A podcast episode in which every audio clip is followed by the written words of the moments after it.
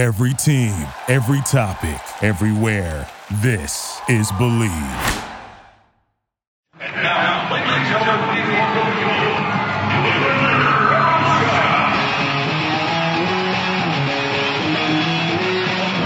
It's Revolution Recap, a weekly review of the New England Revolution, Major League Soccer, and the U.S. national team on WNRI AM 1380 and streaming live on the internet at WNRI.com.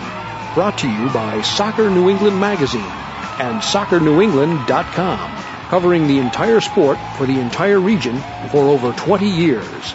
And now, Revolution Recap with your host, Sean Donahue. Welcome to Revolution Recap. I'm Sean Donahue, joined today in studio by Tony Biscaia of RevsNet.com.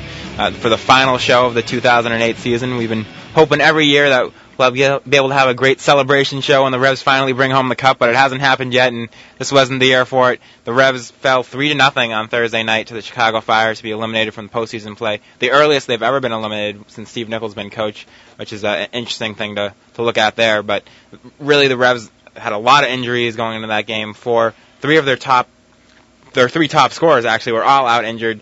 Um, then Connor Smith who was a key contributor in the midfield later in the season, was out as well on suspension. And then when Jeff Larentowicz went down uh, early on in the match with that uh, hor- after that horrible tackle that he took there, that I, I think could have been a red card. Um, went down and was out for the rest of that match, and they had to make the sub there. That was another huge blow for the Revs. I thought they were playing pretty well up until that point, but um, and then to go into halftime and give up a goal just before the half uh, was another major blow to the Revs. I don't think there was much coming back from that.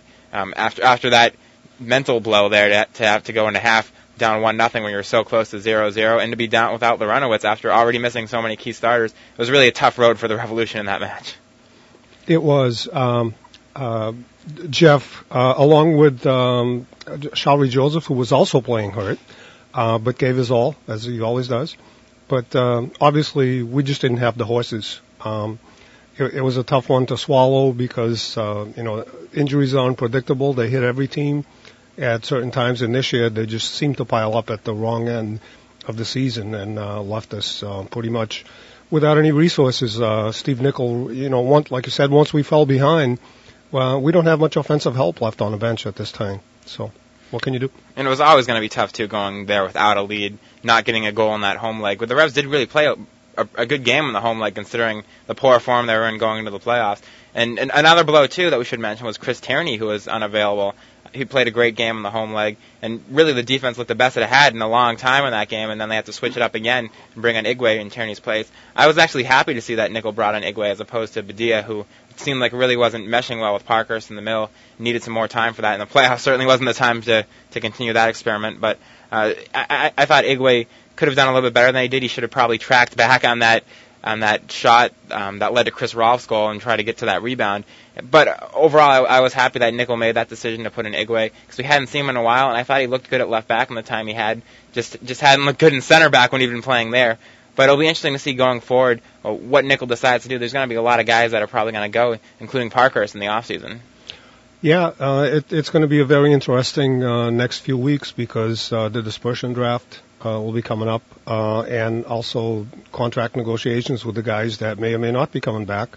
Some very key personnel like Michael Parkhurst, um, and uh, there's been rumors about Taylor Twellman, and uh, God only knows how the team makeup will change.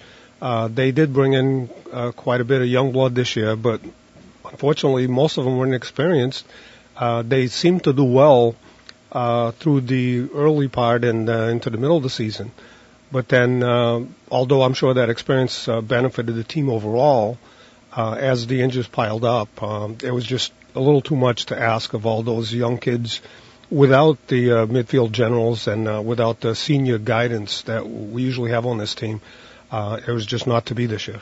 Yeah, and mentioning Twellman, who, who certainly there have been rumors for a long time now of a possible move, and maybe it will happen this offseason, but that would be quite the blow for the Revs, especially if you were listening to the broadcast there and heard that Twellman was the only Revs to score in, I think, their last eight playoff games. So that, that that's a worrying statistic there, and unfortunate that they weren't able to change that in this postseason uh, with guys like Kheli Dube and Kenny Mansally. But those two uh, had scored combined one goal um, since June 20th going into the playoffs, or I think it was actually June 12th. So that was never going to be easy for them to get back on track heading into the playoffs. It was really unfortunate that all these injuries piled up when they did.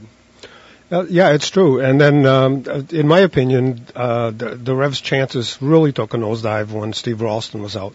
There was a chance that he might have come back, uh, but a lot of our offense goes through him, and uh, I think that other players feed off of uh, the the space that he creates for other people, and uh, he just makes our offense click. Uh, once Taylor was declared out, then you know, in my opinion, uh, if it wasn't this game, then it would have been, you know, maybe the next series. I, I just couldn't see that we had the resources to go far this year. And uh, that's not to say that the guys that were out there didn't give their all. We're proud of our team. Uh, I think they did the best that, that you could under the circumstances. Yeah, certainly, certainly played. I, I didn't think they actually played that badly um, in that match, uh, especially in the first half until that goal and until Larentowicz went out. I thought they were pretty much matching Chicago Fire um, for a good portion of that match uh, until really that goal changed things right before the half, which was unfortunate, as well as Larentowicz's injury, which was extremely unfortunate for the Revs there. I hope I haven't heard the update on his status or what the situation is there, but I hope it's not a, a full ankle, broken ankle there. But it looked like from that tackle that it certainly could have been. Yeah, uh, the the last I heard, and it's not official, uh, is that there was no break, but uh, it, it was a nasty looking uh, tackle, and uh, of course, we don't want anybody to get hurt, whether it's on our team or anybody else's. But uh, Jeff's proven to be one of our uh, key guys. We need him out there, game in, game out. And uh, uh, I, I agree with you that uh, the team came out with a, a really good mindset. I thought that we'd, um, you know, I'd, you never know how they're going to come out. You'd expect them to be more attacking at home, and then actually, I, as you said, I, I thought we started out better in in the second leg at Chicago than we'd actually played at home. So um, all you can do is try to build on this stuff. Um, obviously, retool the team. Uh, Steve Nicol and um, Paul Mariner and uh, the the staff of this team has a big job ahead. Uh, hopefully, we have another successful draft. But uh, beyond that, there's going to be some decisions to be made. So we'll, we'll see how it turns out by the beginning of next year. Well, the question looking back now is, did they do enough in this offseason uh, to bring players in? They brought in Castro, Mauricio Castro, and they um, they gave the the two Gambian players more time, but they had actually brought them in last year. You got to wonder if maybe they should have made a move sooner to to get some help for Twellman up top instead of relying on some of these unexperienced guys or you know something along those lines in the off season that they they, they weren't able to do.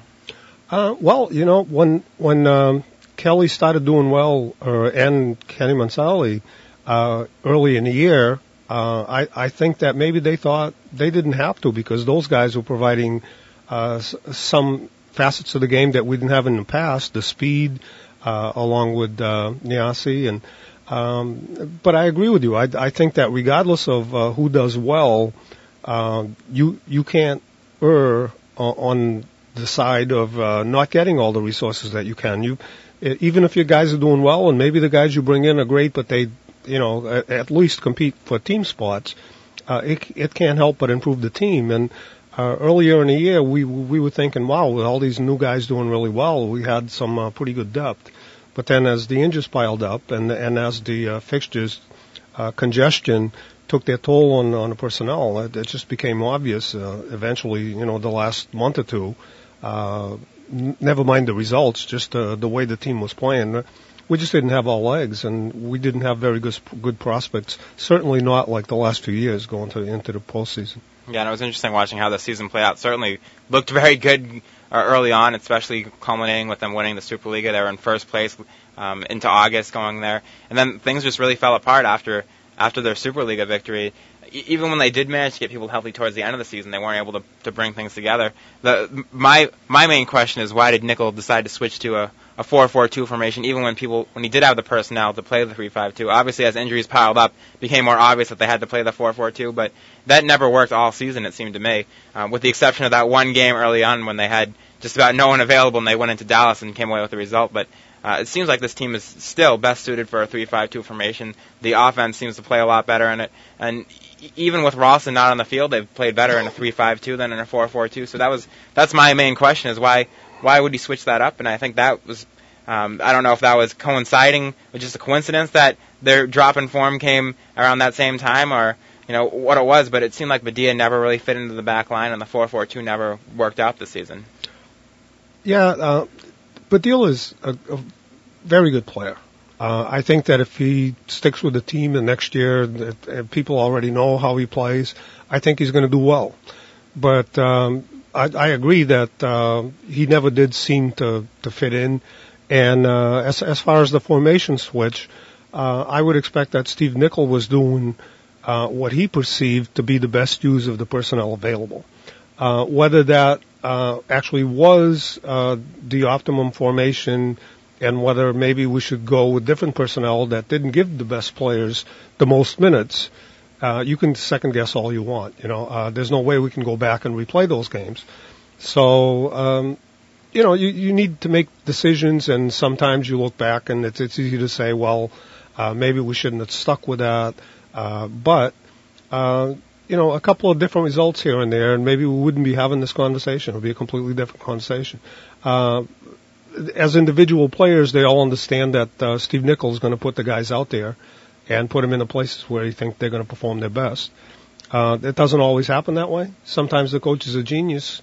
Sometimes, um, you know, it, it doesn't happen, and uh, that's the nature of the sport.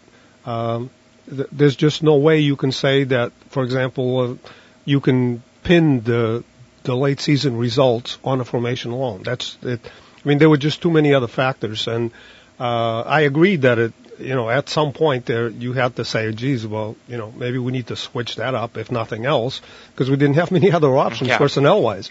But uh, yeah, yeah, it was kind of an interesting decision that uh, uh, Badilla didn't play in the, in the last game. So Yeah, we'll see what happens going forward. I do agree with you that he's a certainly he's shown a lot of good skills, and I think with a full preseason behind him with this team will help him immensely and help him fit into this lineup. But uh, down the stretch, it's really seemed like he, him and Parkhurst did not have good chemistry together. You know, I think that could change with the preseason, but then at the same time, there's probably a good chance Parkhurst will be gone. I'd be surprised to see Michael Parkhurst back uh, with his contract up, him having uh, dual Irish citizenship. There's got to be some team out there that's going to be willing to pay him more than the Revs are paying him, I would imagine. And I, I, you know, I think he's he likes being on this team, and I think he likes the area, but. Uh, it's going to be hard for him to stay with the Revs, I would imagine, this offseason with the opportunities that are probably going to be offered to him. Well, I'm sure that um, if if they um, wanted to hold on to Michael, they could make a very attractive o- offer. And I, I agree with you. He's a local guy. Um, he's pretty well settled here, and uh, uh, but then he's he's a young guy too, and and uh, I'm sure he thrives on a challenge like like uh, any good athlete wants to be on the best team that he could possibly be. Never mind, like you said, that uh, there's a lot more money to be made out there outside of MLS. Never mind the revolution. Um, so I wouldn't be surprised if uh, he pursues some of those opportunities. Um, but uh, you know, one one player is easy to replace. I, I think that the Revolution is actually facing a, a bigger crisis uh, beyond Michael Parkhurst and maybe even Taylor Twellman. I think that the core of our players that's brought us to success the last uh, five six years, uh, they're getting older, and um, you know we we haven't been able to do it while they were in their prime. We didn't supplement them with enough uh, young blood, and now that finally we seem to be bringing in some reinforcements this year. Uh, things didn't fall into place, and now we may be losing some of those um, key pieces of the puzzle. Yeah, it's going to be very, as we've said, interesting offseason going forward. They got Ar- Argenis Fernandez is one guy that they uh, paid uh, a fairly significant transfer sum to bring into the Revs, from what we heard, and it'll be interesting to see if he comes back since he's been out on loan. Uh, it looked like they had obviously high hopes for him. Um, I think it was the first player they'd ever actually paid a transfer fee for, so uh, obviously they expected something out of him. They didn't get it this season. We'll see what happens next season. He's, a, another young guy that you know maybe will step in, whether or not he comes back. That is, and there, there's a lot of guys like that that we got to see what happens with their their first round draft pick, Rob Valentino. We didn't see it all in the first team this year. Um, you expect more from the Revs first round picks just from what we've seen in the past with guys like Parkhurst, Dempsey, Twellman, you know Noonan, uh, uh, all these guys out there in the first round that have performed, and we didn't see him at all. So. uh, I think that was another issue too, is the Revs draft results not not getting as many good players out of there as they have in the past uh, to supplement some of the guys they brought in from overseas, guys like Castro. But during this offseason, they're going to lose, pr- probably going to lose at least one player in the expansion draft. uh, From from what we, what we'll see, we'll see how that plays out. And then, um, as, as you said, Parkhurst is probably going to be gone. You, you know, maybe they'll maybe they'll convince him to stay, but that's a big if. And Twellman could could be gone as well. So this is going to be uh, difficult difficult changes that this team is going to have to go through. Yeah, and who knows? It might even affect uh, uh, our coaching ranks as well. Uh, we've heard that uh, Paul Marin is in running to be a coach uh, at, at the new team out in the West Coast. Uh, we wish him the best. He's, he's a great guy, a very knowledgeable soccer guy, contributed uh, a lot to the revolution cause, uh, and um, who knows uh, where, what Steve Nicol's thinking. But you know, this is what happens uh, when you have uh, the results not go your way. Sometimes uh, it it it can be um, the the key point in in the team deciding to make changes. What I'm not implying that they would um, not want to continue with Steve Nicol, but who knows what Steve Nicol is thinking. Uh, the guys had great success, and then uh, this year things um, just didn't work right, and uh, I don't think you could blame it on the coaches. Um, I don't think you could blame it on um, any individual players or any formation or uh, the other things we've talked about. Uh, certainly, you can't blame the referees on this one, but uh, uh, you know, it, it, it's an interesting. It's a, it's a dynamic thing the way soccer teams work and the um, the interaction between the personnel that you bring on, and and that's one of the the arts of being a coach. And uh, Steve Nicol's done very well putting together, uh, you know, a, a, a few key guys and complementing them with people that that can play to their strengths. Uh, this year it didn't happen, so let's see um, how we retool. It's going to be very interesting. Yeah, and it's, it's unfortunate too because they've had this great core of players together for you know five or six years now, and you know, have come so close to winning the cup, and they still haven't been able to do it. But guys like Ralston certainly aren't getting any younger going forward, so they, they are going to have to find replacements for him. You know, I, I, he says he wants to come back next year. I'm sure he will be back next year, and I'm sure he, from what we saw this year, it looks like he has a lot left in him. But you know, at some point they're going to have to find someone that can fill in that role because that right there is the the crucial role for this team. They had the guy like Dempsey who looked like could could fill in there, but you know then they lost him overseas. So finding someone there for the long term future is going to be a, a big key going forward as well. Uh, but looking at the Revs this season, they they did come away with the Superliga championship. Um, they were very disappointing in the CONCACAF Champions League, falling out in the preliminary rounds there. Uh, but going back in the Open Cup here, they had a chance in the semifinal, you know, just to, to get forward against DC, and they really ended up playing a, a pretty weak lineup in that game against DC's first team, and that was uh, that to me was disappointing, and that would have been an opportunity for them to get back in the Champions League and back in these competitions that you know that they earned places in this year. Obviously, the fixture congestion was a problem for the Revs this year, but uh, should they have taken that Open Cup more seriously now that, as it turns out, they didn't qualify by the Supporter Shield or by the MLS Cup? Uh, well, you're talking to someone who thinks that we should take every game as seriously as we could and play all of our best personnel. Of course, I'm not the coach, so I I can't be the one uh, juggling the lineup to try to get the best results for whatever our ulterior purposes.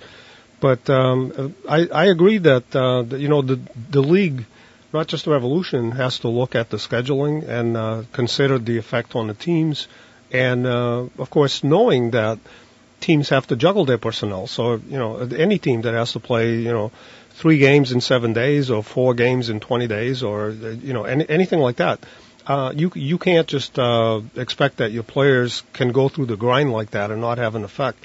Um, a good example: Houston lost tonight and they're out. Yeah, that, and, that, and they were as, as affected, if not more so, than anyone else, and and they've been performing throughout.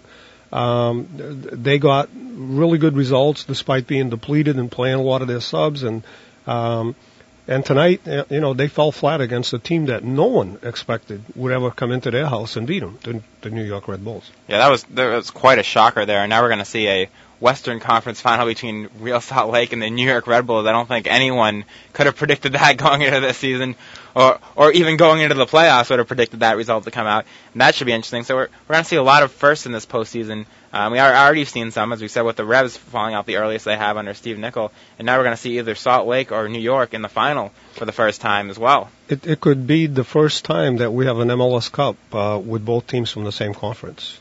That's true too. That should be uh, very interesting. Well, the first time under the current system, because I believe we Correct. did have San Jose, Right. Los Angeles at one point back there, but really, uh, still, despite the Revs being out, there's a lot to watch this postseason, and it's going to be interesting going forward. Uh, it it is, and uh, uh, I I think that even though Houston's out, uh, they they were obviously one of the favorites, uh, being the defending champions. But uh, at this point, um, uh, Marc, when when you had him on last time, he picked uh, Salt Lake as one of his dark horses, and they're looking good. Uh, New York may just be uh, you know coming together at the right time, uh, but but the odds-on favorites have to be the crew right now. They've they've had an excellent season. Uh, they're consistent. They have uh, key personnel healthy through up, you know, up and down the team, and uh, they just seem to have the momentum going. It's going to be very tough tough for anyone to stop them this year. Yeah, certainly the, the Columbus crew have been the class of the league all year long. I know when we had the show the past couple of weeks, we've been looking at you know Columbus and Houston as the two the two teams that were going to make it to the final that looked the, the the heavy favorites. Houston fell out, so you never know what could happen, especially between Columbus and Chicago, because Chicago's been a, a good team and you know they've been getting together and playing well as we saw against the Revs, but Columbus certainly has been the best team all year long, and they have to be the favorites going forward. You know, in, into that Eastern Conference final and into the final. But o- over out out in the Western Conference now, with that with those two teams there, the the uh, New York Red Bulls and Salt Lake. Um, those are two teams that barely made it in, that had to fight to make it into the playoffs, and you know that might be an advantage. We've seen in the past that teams that have been fighting for the to the end um, have gone in with more momentum, and you know you never know what could happen. Yeah, I, I can think of one, the Revolution. uh, some of our best seasons were when, you know, we had to really fight tooth and nail to get into the playoffs, and then we had some great success. So uh, there's definitely something to be said uh, about having your um, team spirit and, and your team pulled together uh, towards the end of the season versus coasting into a playoffs with a comfortable lead. So um, we'll see. It's, it's going to be a very interesting uh, playoff season, and um, uh, unfortunately, uh, this is this is the first year in many that the Revolution fans uh, are going to be, as the players are, uh, from the ins- watching from the outside looking in. But um, you know, uh, the league's uh, evolved, and uh, certainly I I wouldn't slight Chicago. They have very good offensive weapons, and uh, you know they have a, a fairly good goalie, won the keeper of the year this year. Uh, pretty solid defense, so it's not going to be a cakewalk for for Columbus. But I I think that between them, whoever wins the East should uh, win win the MLS Cup.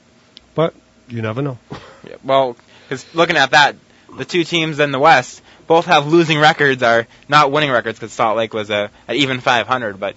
Uh, that would be that's surprising too. We haven't really seen that um, back in. I don't believe we've seen a losing team in the MLS Cup final or team without a winning record since the Revs back in 2002, at least that I'm aware of. So that that's another interesting thing there. But again, we are going to go to a quick break now. You mentioned uh, Marc Connolly and his predictions. Uh, we can get back to him, um, get him on the show, and find out what his thoughts are going forward.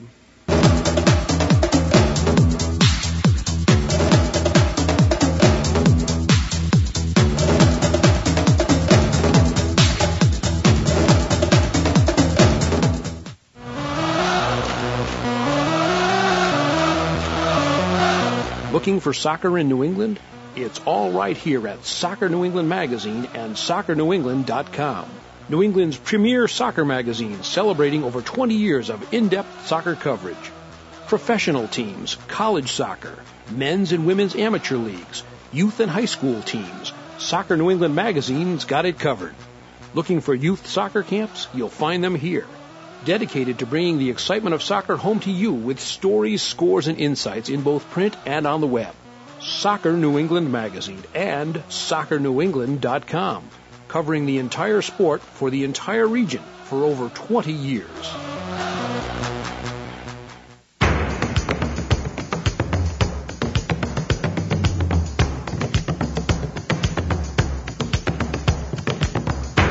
National Soccer Hall of Fame is every fan's dream. It's the history of the game in pictures and video, World Cups and jerseys.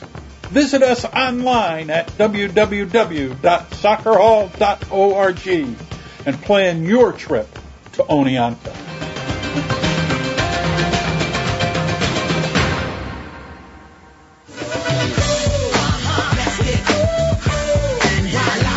And now back to Revolution Recap with Sean Donahue on WNRI AM 1380. Welcome back to Revolution Recap. I'm Sean Donahue, joined in studio by Tony Biscaia of RevNet.com. We're still trying to get Marc Connolly of Goal.com on the phone. We'll see if we can uh, get him on in the next couple minutes here. But uh, looking at the other playoff results, we should bring them up now that we mentioned the uh, Red Bulls result there. Um, the three to nothing victory over Houston, which was certainly the the most surprising shock of the results um, and, and the league here. But we also saw Salt Lake tie Chivas USA 2-2, which was an upset in itself. Certainly after getting a victory at home there, um, Salt Lake, who had done really well at the beginning of the season, seemed like they kind of fell apart towards the end of the year. They were in first place at one point, uh, and just barely made it into the playoffs with a 10-10 and 10 record. Uh, it was good to see them finally get get get in the playoffs after coming in as expansion team. I had some high hopes for them going in. I thought they had a pretty good roster in their first year. Didn't work out for them over the, the first couple of years, but now they came right back in here and beat their their fellow expansion side, Chivas USA, and advanced to the Western Conference Final. So it was a good story to see them finally make it there, especially with their new stadium now, and they're going to host that host that Western Conference Final at their brand new stadium. And uh, that looked very good on TV, by the way. Uh, so uh, I, I agree. It's it's great for their fans. Hopefully, it will help uh, fill up the stadium next year. And I think uh, Salt Lake does have, um, you know, the the basis of a very good team for the next few years. So uh, we'll we'll see how well they do. Uh, it's going to be a toss-up, in my opinion. Uh, do, do we know who's hosting? Is it Salt Lake will Yeah. be hosting uh, New York? So um, that would give them a slight edge, but uh, you know, the I think their New- new stadium will be a pretty big edge for them too. Playing it will be, but you know, New York's playing on the road. They're playing well. They they're confident, and uh, they also have some uh, pretty good offensive weapons. And honestly, the player of the game today for New York was their goalie, uh, Cepero. He he made three or four superb saves, including one where he kind of flubbed a clearance uh, where he meant to hit the ball. He was outside the area, had to use his feet, and uh, a Houston player managed to knock it over his head, but yet he recovered and, and pulled that ball out of the air. Um, and, and kept them off the scoreboard and, and they, they had some point blank chances. So, um, he he did a great job and uh, when your keeper's hot like that, it gives your team a chance. It gives everybody confidence. So, well, we'll see how that one goes. And it's worth noting too, uh, talking about New York. Uh, at home this season, they were a lot better than on the road. But in the playoffs, we saw how well they played against Houston. They only had one win on the road all regular season. Uh, meanwhile, looking at Salt Lake, they only had one loss on the home at home all regular season. So uh, I, I think certainly that's going to be an edge to Salt Lake playing at home. But it's going to be a, a very good matchup between those two teams, and uh, one that I'm excited to look forward to to watching there. And it's also good to see, um, as we saw, we mentioned Columbus going through into the Eastern Conference Final. They're a team that's done very well in the regular season, but has never won the MLS Cup. And now they're going to have a chance against Chicago to get there. And if, if Columbus should win, then we're going to have two teams in the MLS Cup that have never won it before, which is something we haven't seen in a little while. With the uh, Revs and Houston seems to be uh, the the dominant teams over the past couple of years. Yeah, and, and I'm sure it, it's going to be good for the league in general to to have uh, new faces and uh, you know new fan interests uh, that are you know personally involved in in the stakes of MLS Cup. Uh, I'm all for the Revolution having a dynasty, if, if if you could call it that, as far as getting to the finals. Uh, but uh, you know, uh, it, it, it's good to to have the different. Uh, teams have a, a shot at uh, different cups, especially that main one that uh, seems to be everybody's priority. Yeah, cer- certainly is, and it's, it's a, it seems a little bit weird to me the way they did the playoffs this year with uh, having the wild cards in New York going over to the Western Conference. But uh, still, I, I think it's good that we have these new teams over there, and I think it's uh, great for New York to, to be going there. I know they're getting a new stadium fairly soon, and we see Salt Lake's new stadium, and it's a good showcase there to have the Western Conference final at that brand new stadium. Uh, but regardless, I, how big of a of a thing would this be for Salt Lake to come home and bring home the championship? And that would certainly invigorate those fans after two years of you know pretty pretty poor performances from that team. Definitely, um, uh, Salt Lake has had fairly good success considering that you know they were playing on a, a football field, artificial turf, uh, but you know on the field they've they've done well. They've consistently improved. They've brought in some solid players. Um, and uh, you could you could make a good case for uh, Morales being the unsung hero of the year. That, that guy has been M- their MVP in my opinion. And um, uh, if he had started, um, if they had had better results through the earlier portion of the season, his name would be in the mix, and he might actually be a, a pretty solid candidate to to, to challenge Schelotto. Um, at this point, um, he's probably not even going to be. I, I don't think he's officially in the running for MVP. But uh, you know, he he could turn out to be the guy that brings him brings home that trophy, and uh, that that's uh, the, ultimate award. Yeah, cer- certainly is the the MLS Cup, and that would be quite the way to christen that new stadium there in Salt Lake. But but really, it's been uh, a very interesting season overall in MLS. We going into it, we had New England and Houston as the probably the two front runners again after the, the way they played the past two years. The Revs seemed like going forward into the season were living up to their potential. Houston started out pretty slowly, came back up. The Revs started out really well and then started falling down. Um, and then we saw Columbus uh, who really emerged as a great team this year. They didn't make that many key additions in the offseason. They just really came together, and you know, after kind of disappointing last year for them, um, this year they performed a lot better. And they're a team, as I said, that the Revs have upset in the playoffs. They seem to always, you know, you know, they've finished with the supporter shield before, but then they just haven't been able to pull it off in the playoffs. So it's going to be difficult for them to get over that hump finally. You know, important for them to do that too. Yeah, I think um, part of the success of Columbus um, has to be attributed to a couple of key people. One on the field, uh, obviously Schelotto makes any team better, uh, and and uh, he can do things that uh, there's not many other midfielders in this league that can do. Uh, I think that once uh, he had uh, come in and established himself, I think that this year they were ripe for success just because of that, because they knew what this guy could do, and they started using him, uh, or he started using his teammates as well, uh, to the best of everybody's ability. And and the other factor is that um, Sigi Schmid um, uh, has had success almost everywhere he's gone, and uh, he's not the kind of guy that's going to you know suddenly you know change half the team. He's he's a steady guy that's going to you know make the best use of the guys he's got and try to find some pieces that are going to fit in and complement everybody else. Um, but they they've had a couple of young guys that that uh, made a difference as well. Um, Robbie, um, Robbie Rogers, right? Yeah. Uh, uh, I mean, the guy's got legs. He's he's had a very good season for them. Um, there's been some personnel changes, but as you said, nothing that would jump out at you and say, "Oh, that's why they're doing well this year." So sometimes it's it's um, you know, uh, look at the Revolution. Uh, we've had pretty much the same personnel, and uh, it's not like you need to bring in a lot. Granted, uh, Columbus hadn't had the success, but uh, um, I think there's a lot to be said for the chemistry of the team. Uh, they don't really have any stars. Uh, Chad Marshall individually probably got the the biggest uh, honor being selected defender of the year. But uh, you know, the, their goalkeeper, eh, he did well, did what he had to do.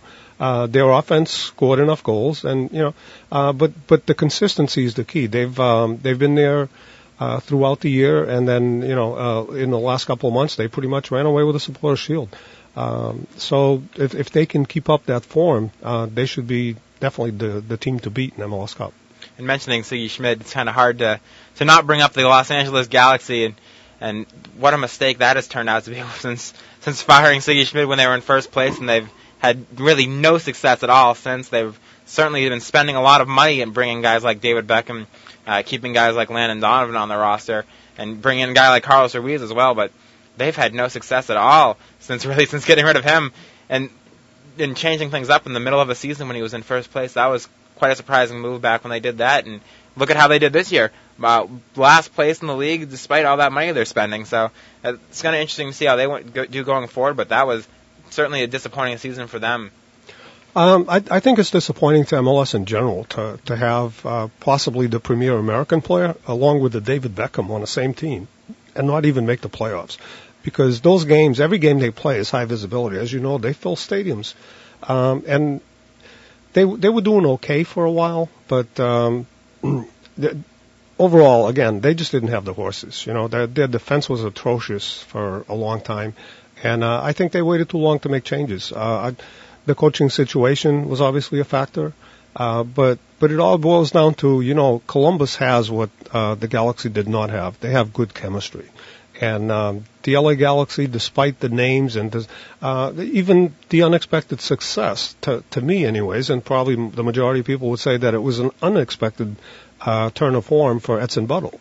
The guy did very well. Of course, he's playing with Beckham and, and with Landon, and he's g- going to get some chances to score but he finally started to put some away. And uh, at, at one time, it looked like, wow, you know, maybe they're more well-rounded than we realized.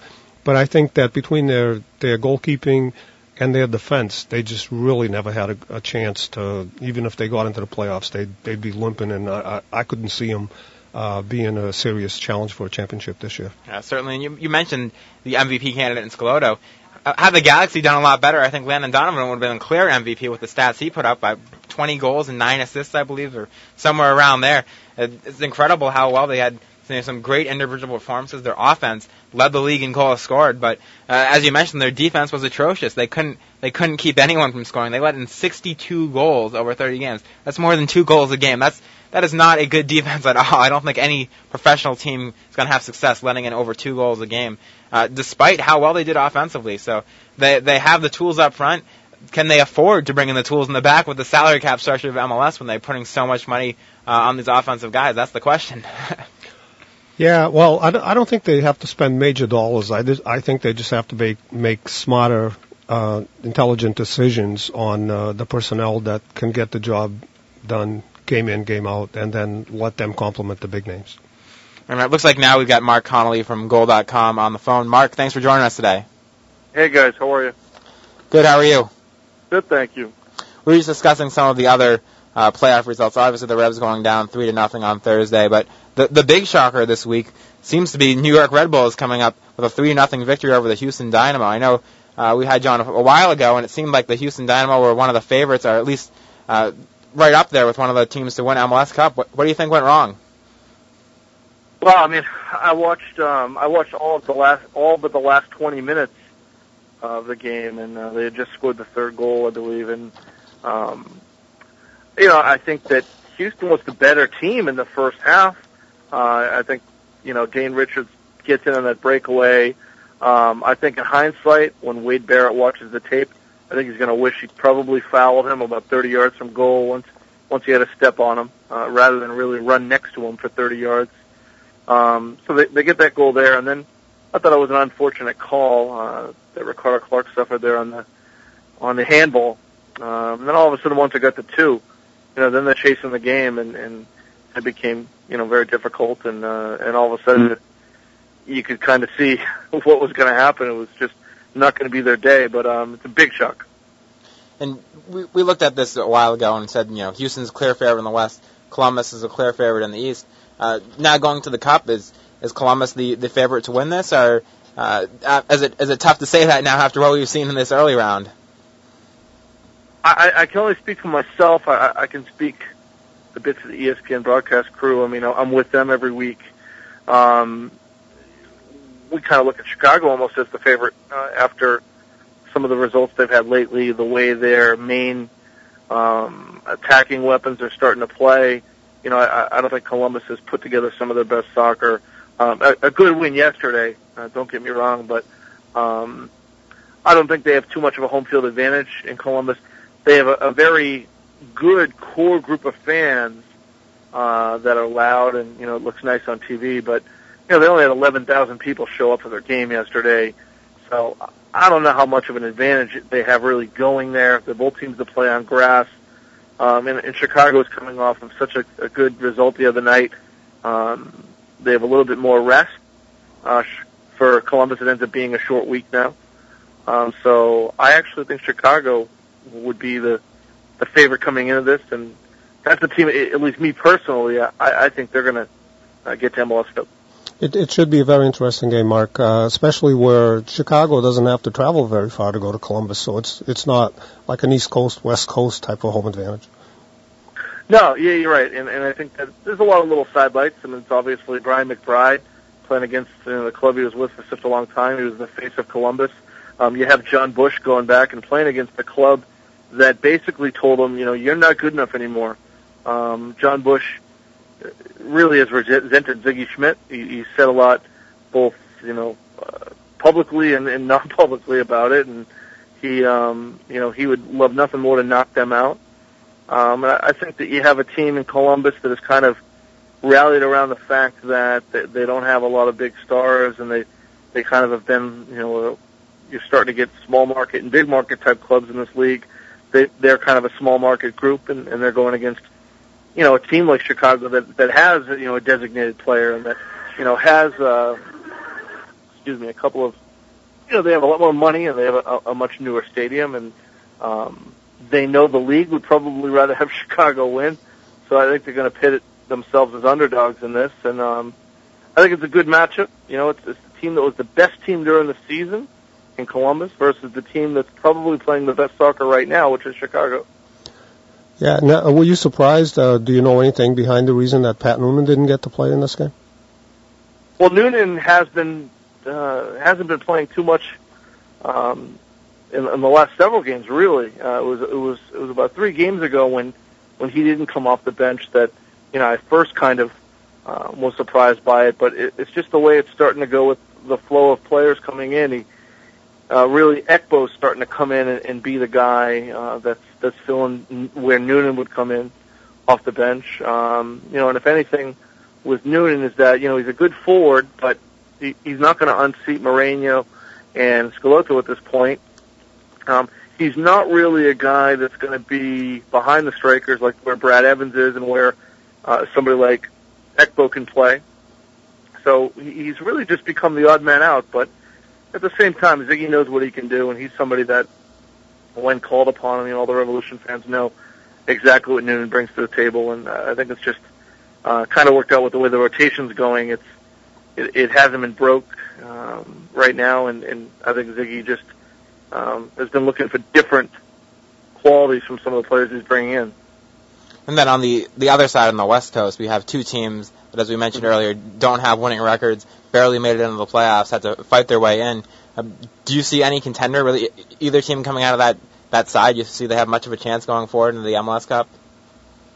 Well, I think that um, it's going to be really fun to see that game because I think that from being out there only a couple of weeks ago and being out there a few times this year, um, the Salt Lake fans are really hyped up about this. Um, I was there on the opening night of that stadium. Uh, the great buzz there. It's a great stadium. I think they're going to pack it. I think they're going to get behind it. Um, I think it's going to be a true home field advantage, which I don't expect to see in Columbus, and we certainly didn't see in you know New England or even Chicago in, in both those legs. Um, so I think it's going to be tough for New York to come out there and play. And you know, New York's coming off of an emotional win. Um, I don't know if they can do it again. Um, Jason Kreis has done a real nice job with this team. I, I think Real Salt Lake, you know, I think that will pay big dividends having that be a home game, and um, I kind of expect them to get there.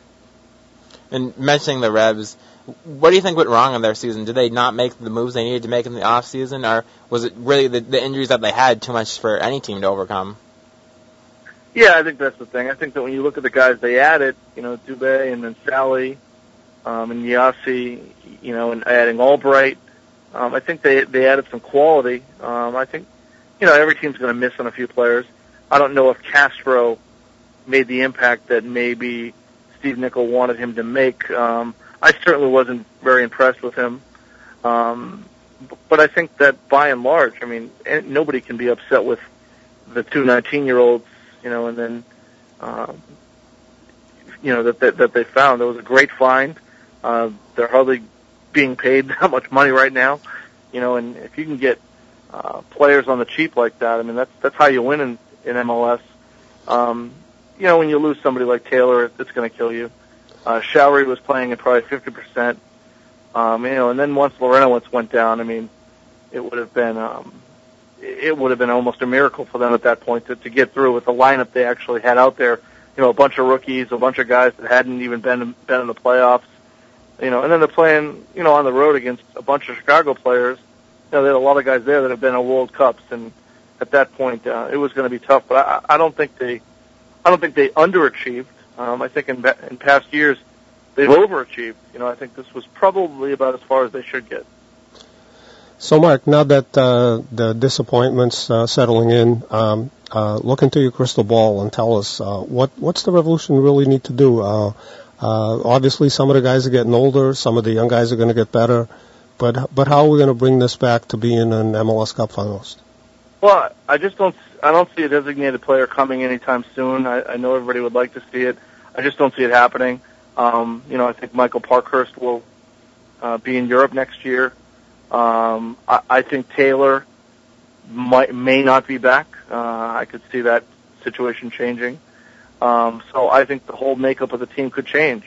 Um, but the nice thing is that you know still having Shalrie and Jeff Larentowicz there as the center midfielders, some of those young guys to build around. I think what they need to do, um, in addition to having a, a pretty good draft, is they got to bring in some just serviceable MLS guys that have been around the league a little bit and can um, come in and maybe not be stars, but be guys that can be, you know, uh, those Pat Noonan type players um, that are going to be, you know, above average players in MLS. I mean, that was really what, you know, Steve Nicol's built his team around was, um, you know, and, guys became stars.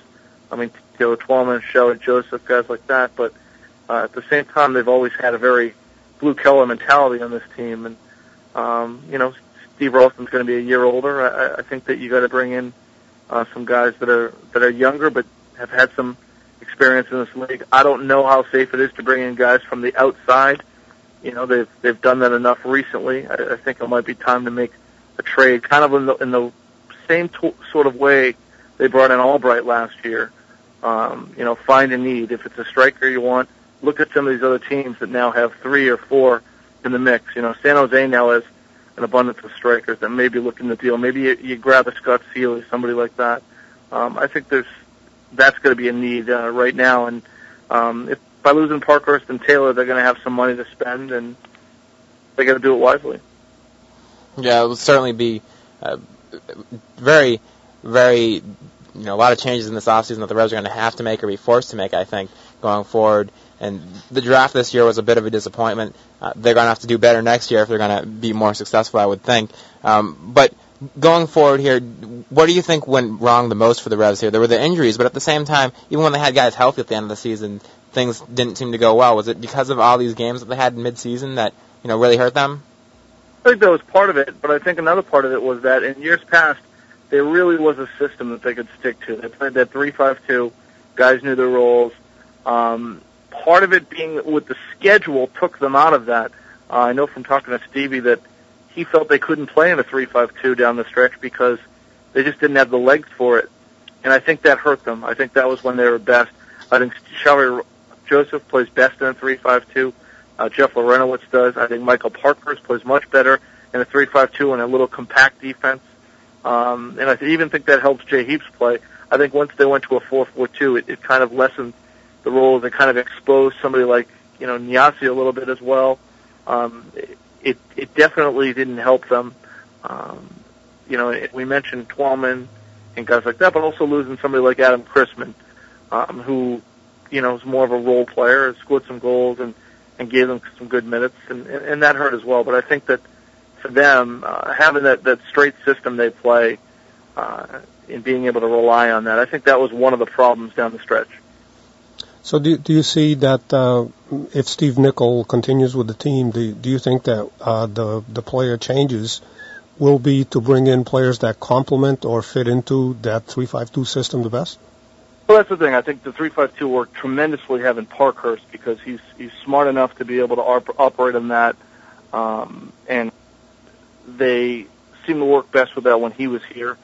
I think with him leaving, and I'm saying that you know because he is going to leave um, I think that they got to do what's best for them. There's a center back out there that they can either bring in uh, via trade or, or via foreign player signing uh, that can operate in that, then fine. Uh, but if they go to a 4-4-2, then that's something that you do from the beginning of preseason onward and, and, and get them really set in there. I think that would help Chris Albright. I think he's more of a, a right back in a 4-4-2 system where he has more of an ability to get up in the attack than be a marking back.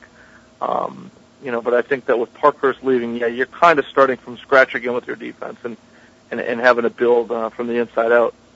And then the other question becomes uh, offensively. Even if they do retain Twellman, it seems like no one um, of the other three forwards, Cristman, Dube, and Mansally, was able to really establish good chemistry with him.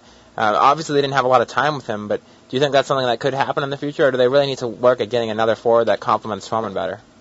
Well, I don't know. It's almost like people earlier on in the season started talking about McBride and you know why wasn't he scoring goals and all that. And what was interesting is that he's really not playing on a team that that is built for providing service. Uh, I kind of think the Revolution have changed. They used to be a team built um, on serving balls into the box, and you know you had Steve Ralston out wide, and you know uh, there was always a different guy on the left. It seems I'm, I'm going back even to Brian Campbell and and some of those days, but uh, I think now, with the way they finished up with Castro and Nyassi, you have two guys that sometimes aren't very effective in, in, in knocking a ball in, and that's what Taylor needs. So uh, I almost think that they have to either get Ralston out wide again to complement Taylor, or you know maybe let Taylor just kind of move on. It's something he's wanted to do, and maybe now's a good time to cut the cord. Let Taylor go to Europe, spend some of that money on maybe a couple of players and let Mansally and Dube and Cristman, you know, three very good young players, have their time. So, so going back with the personnel that this team has, uh, they got the Superliga. Um, they they went pretty far in the Open Cup before they you know kind of played a pretty poor lineup and ended up losing in that game and that in that uh, competition. And mm-hmm. then they started off really well in MLS before falling falling apart. Do you think that this how how should this year be looked at um, from a fan's perspective? Uh, how do you think the fans should look at this year? Is it a success or is it a disappointment? They got they did bring home one trophy, but it seemed like they had a lot of potential uh, the way they were playing at the first half of the season. I think just fans have to be realistic about it. I think that to win Superliga was great. I think to finish the way they did in MLS, you know, was was to be expected. But I mean, come on, I, I was there the other night in Chicago. When you looked out at the lineup Nicol had to put out there, uh, and knowing that Shalrie Joseph was was playing on a on a bad leg, um, it wasn't. It just wasn't a lineup that you know is going to bring you to an MLS Cup, and it wasn't their fault with all of the injuries they had. It, it's just and the, even the suspensions, you know, Khano Smith, um, you know, they they were kind of on borrowed time in the playoffs. So I think that once uh, the playoffs started and the personnel that was available, I don't know how any fan in their right mind could expect them to all of a sudden just find their way magically in MLS Cup again. Something something would have had to go wrong. I mean, Chicago would have really had to have a meltdown to to not get out of the series with with the troubles that uh, the Revs had. And before we let you go, what what do you have coming up? Or what can we expect from the the uh, rest of the playoffs? The coverage on Goal.com. Uh, for Goal.com, I mean, I've, I've kind of you guys announced me that way. Uh, a little bit on sabbatical with them right now during during uh, ESPN season and um, you know with my college season with UMass Lowell. So um, you know they have a lot of new features. Andrea Canales is uh, coming in and spearhead the coverage. You know, Greg Lalas has started a new column. I mean, he'll be uh, as always, beefing up his coverage over the next couple of weeks. Um, and he'll be out in LA for the final. There'll be, you know, three to four of the writers out there for MLS Cup. Um, and then for us on the ESPN side, you know, we're, we're looking forward to Columbus, Chicago this week, and then, you know, all of our MLS coverage. Uh, I think, I think we're probably rooting for Chicago and New York selfishly, uh, to get a couple of those big market cities and, you know, to have Juan Pablo Angel versus Blanco and that whole deal in the uh, in, in the MLS Cup final. Uh, I think from a network perspective, that sounds good. I think from maybe the MLS perspective, it might be really interesting to see Real Salt Lake and Columbus in there, knowing that whoever wins that game would be a first-time winner. Well, thanks a lot, Marc, for joining us today, and keep up the great work. Thanks, guys. And again, for everyone listening, uh, the next ESPN broadcast is on Thursday, the Chicago Columbus game. Um, that'll be at 7:30 p.m. So make sure to check out that Eastern Conference Final. You know, Marc does a lot of work for ESPN, as he said, uh, and making that happen. Uh, so thanks again for listening to us today. I want to thank Tony for coming in studio. And we haven't really had the chance to do a, a wrap-up show before because usually the Revs have lost an MLS Cup and we hadn't had a chance to get back and, and do a wrap-up show. So I wanted to thank everyone who's you know helped out with the show this year, especially those who have come to studio, guys like uh, Tony who's here today, Brian O'Connell, Joyce Furia, uh, Dave Ackman, um, as well as Adam Sell, who's new and coming coming in this year. It's been a, a great year for Revolution Recap, and you know we've hit I believe it's almost up to 90 shows that we've done. So it's been you know, great for Revolution Recap. I'm hoping to be back next season. Of course, uh, if anyone's interested in helping to sponsor the show, they're always welcome. So make sure to go to revolutionrecap.com, and we'll keep you updated on what's happening. We also have a Facebook page now. You can check out that. We post updates there as well. Uh, but uh, as you said, these, there's many games coming up. The the Western Conference Final is happening between Red Bulls and Salt Lake on Saturday, and the Eastern Conference Final is on Thursday. Uh, but it, has been, as I said, it's been a great season. Uh, thanks again, Tony, for for stopping by and. Sean, it, it's a great honor. I, I think I speak for all the guests that uh, all the people that help out with the show that uh, you've become one of the premier resources in, in the last few years for Revolution fans to stay in touch with the team. Uh, I hope they appreciate the services you provide. I certainly do, and it's always an honor to be invited. So uh, we'll see you next year. But thanks a lot, Tony. I don't, I don't know what uh, your plans are for the future of RevsNet. You know, you know, it's done it's been a very great resource in the past. Do you have any any idea what the future for that site will be? Uh, it, it's probably going to be a year of transition. We we have to uh, put our heads together and decide where we want to go from here. But um, I, am looking forward to being back next year and staying involved and uh, uh being uh, on your show. thanks, again, thanks again, Tony. We will be. Uh, make sure to check out again revolutionrecap.com. We'll have the archives for this show up there and for every single show we've ever done is actually up there. So uh, you can always check out that, and we'll keep you posted on the future of the show.